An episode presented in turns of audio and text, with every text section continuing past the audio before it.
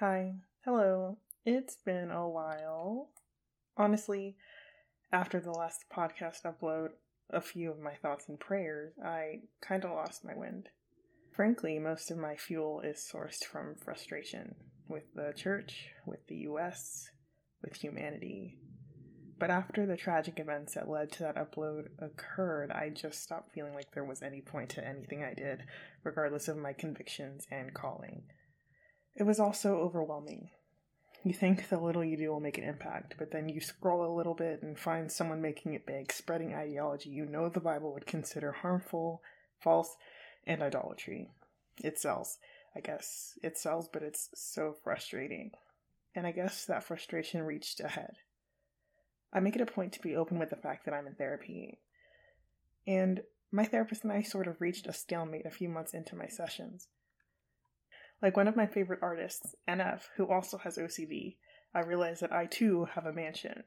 Mine is gray and shiny, almost like chrome, with many rooms, classical music constantly playing, maybe soundtracks actually, and a pot of beans cooking on the stove in the central kitchen.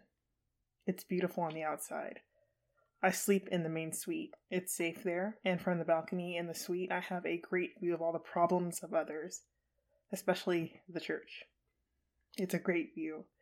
When you look closely enough to inspect the shiny gray exterior of my mansion, you realize that it's ceramic, as fragile as glass, but sturdy looking from afar. Anyway, this year my therapist came super close to opening a door to which I did not give her clearance. I don't even have clearance myself. She got pretty close. She'd made her way through the hallway of my feelings of inadequacy and ironically accompanying me to be self sufficient. She put her hand on the doorknob of all my tightly locked away fears and anxiety. Luckily, a little girl pushed her away. A little girl I keep there to guard things that aren't safe to talk about. And that little girl is younger me. As a young black girl growing up in the deep south, you learn quickly that you need to build such a room and guard it, not just to survive, but to thrive down here. The don't speak too loud or you'll be seen as angry, or try as hard as possible to assimilate so you don't make waves room. But I realized in my walk with God, when we choose to follow Jesus, we hand over the keys. All of them, even the copies. But my therapist isn't Jesus. Even still, she got close enough to the door to hear some of the crap I had stored behind it. All the force that my younger self used to push her away and into the wall resulted in a domino effect of falling walls, fixtures, and eventually the entire mansion. Look closely enough at the broken pieces of my ceramic house, and you'll see that it's all made of frustration.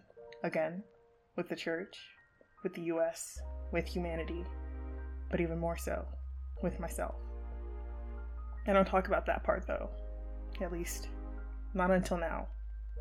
If you've listened to my podcast, you'll see that I often talk about how the Bible describes the church as a body. And I've talked a lot about our collective gastrointestinal distress and the need to take a dump and get rid of the literal crap that is preventing us from being great. But that metaphor holds a dangerous truth to it that I don't talk about. The body is made of systems, and each system is made of organs and tissues and cells, and we are the cells. I am a cell. So I want to look closer into my frustration and how I and people around like and sometimes unlike me contribute in small ways to the greater issues we see in the church. Because every tree starts with a seed. So consider this an intro to my pivot on this podcast. Don't worry, I'm still the same Spitfire, call a thing a thing, proudly black, spirited believer y'all know and love. I definitely will continue to call a thing a thing. I just think my first season got a lot out that was stopping me up emotionally. Now I'm looking at the woman in the broken mirror. Because when I stand before God on Judgment Day, it won't matter what other people did incorrectly. It'll just be me and God. So I want to honestly address and approach myself. Maybe sit that younger version of myself down and tell her to relax. We can open what's left of the door together. We might even find hope in there. After all, we're not addressing it alone.